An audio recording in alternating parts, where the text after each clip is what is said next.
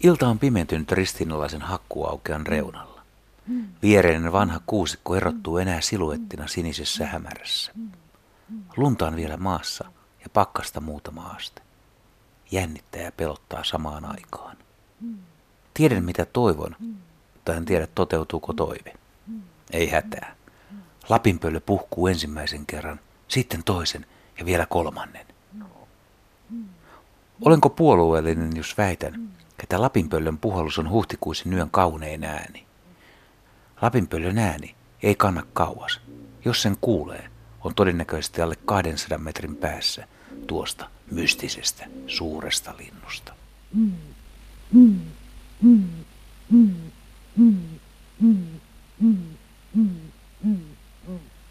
Lapinpöllö on meikäläisen suosikkilintu, ja on se monen muunkin. Kun Rovaniemelle joitain vuosia sitten seurasimme Lapinpöllön saalistusta, Mr. Lordi, herra Putaansuukin hytkyi innosta kuin pikkupoika. On se vaan siisti, on se vaan, se on vaan tosi siisti, Euroviisuvoittaja toisteli onnellisena piippusuupielessä. Lapinpöllö on ulkonäöltään sellainen lintu, että jos sen näkeminen ei herätä minkäänlaisia tunteita, niin todennäköisesti on kuollut, tai ainakin melkein. Kerran Oulangassa tämä tuli todistettua. Liki 30 tuntia valvottuani Lapinpöllö herättiin lintumiehen taas henkiin. Pöllö tujutti keltaisilla silmillään männönoksalta meikäläistä ja hetkessä, ei epäilystäkään, se oli hetkessä. Siinä oli sammalaisen nikimetsän hallitsija ympärillään kaikki hänen alamaisensa, maailman maahiset ja satuolennot, joita kääpien ja naavojen koristama metsä kätki syliinsä. Ja väsymys katosi, katosi kauas pois. Olen päässyt Kuusamossa ruokkimaankin yhtä lapinpöllöä. Sillä oli tapana tulla iltahämärissä pihapiiriin syömään. Se tuli aina iltaisin, kun talvipäivä hämärtyi yöksi. Myyri oli vähän tuona talvena, ja ruokinta varmasti pelasti sen. Jotkut yksilöt kesyyntyvät ja oppivat syömään tarjottua ruokaa. Oppivat myös luottamaan ihmiseen, joka aikoinaan oli pöllöjen suuri vihollinen. Pöllöjen, varsinkin suurien pöllöjen uskottiin tuovan epäonnea, ja ne teilattiin armotta.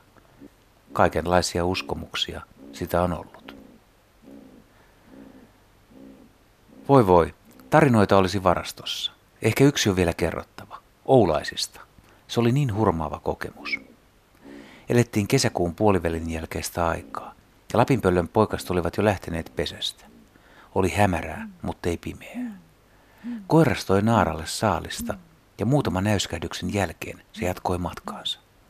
Naaras jäi istumaan puunokselle kolmen metrin korkeudelle. Katselin lintua alle kymmenen metrin päästä. Jonkun aikaa toisiamme tuijoteltuamme pöllö kimpusi pehmeästi siivilleen ja lensi ylitseni muutaman metrin etäisyydeltä. Se oli kuin musta, äänetön enkeli. Väitän, että mitään ääntä ei kuulunut. Pieni oksa jäi vain vapisemaan eteeni. Näen ylilentävän linnun yhä ja koin edelleen kylmiä väreitä. Ehkä liiottelen, mutta silti voisin sanoa, että mitään yhtä hienoa ei luonnossa kai voi nähdä. Lapinpöllön kyky lentää äänettömästi on sopeuma hiljaiseen elämään. Sen siivet ovat suuret ja leveät suhteessa painoon, joten lapinpöllön ei tarvitse turhaan kauhoa pysyäkseen ilmassa.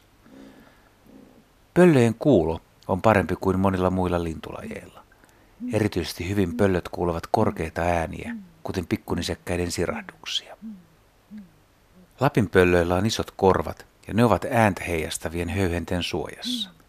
Voi sanoa, että pöllöjen korvissa on tavallaan paraboili, joka kerää ääniä.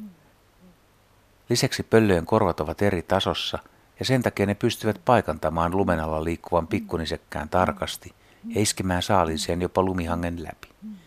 Tästä taidosta nimenomaan Lapinpöllö on kuuluisa – ja tästä poikkeuksellisesta kyvystä tulee sanonta, että pöllöt näkevät korvillaan. Ja kun on isot korvat ja isot silmät, on myös iso pää. Siinä on vastaus pöllöjen pään koon ihmettelyyn. Mm, mm, mm, mm, mm. mm.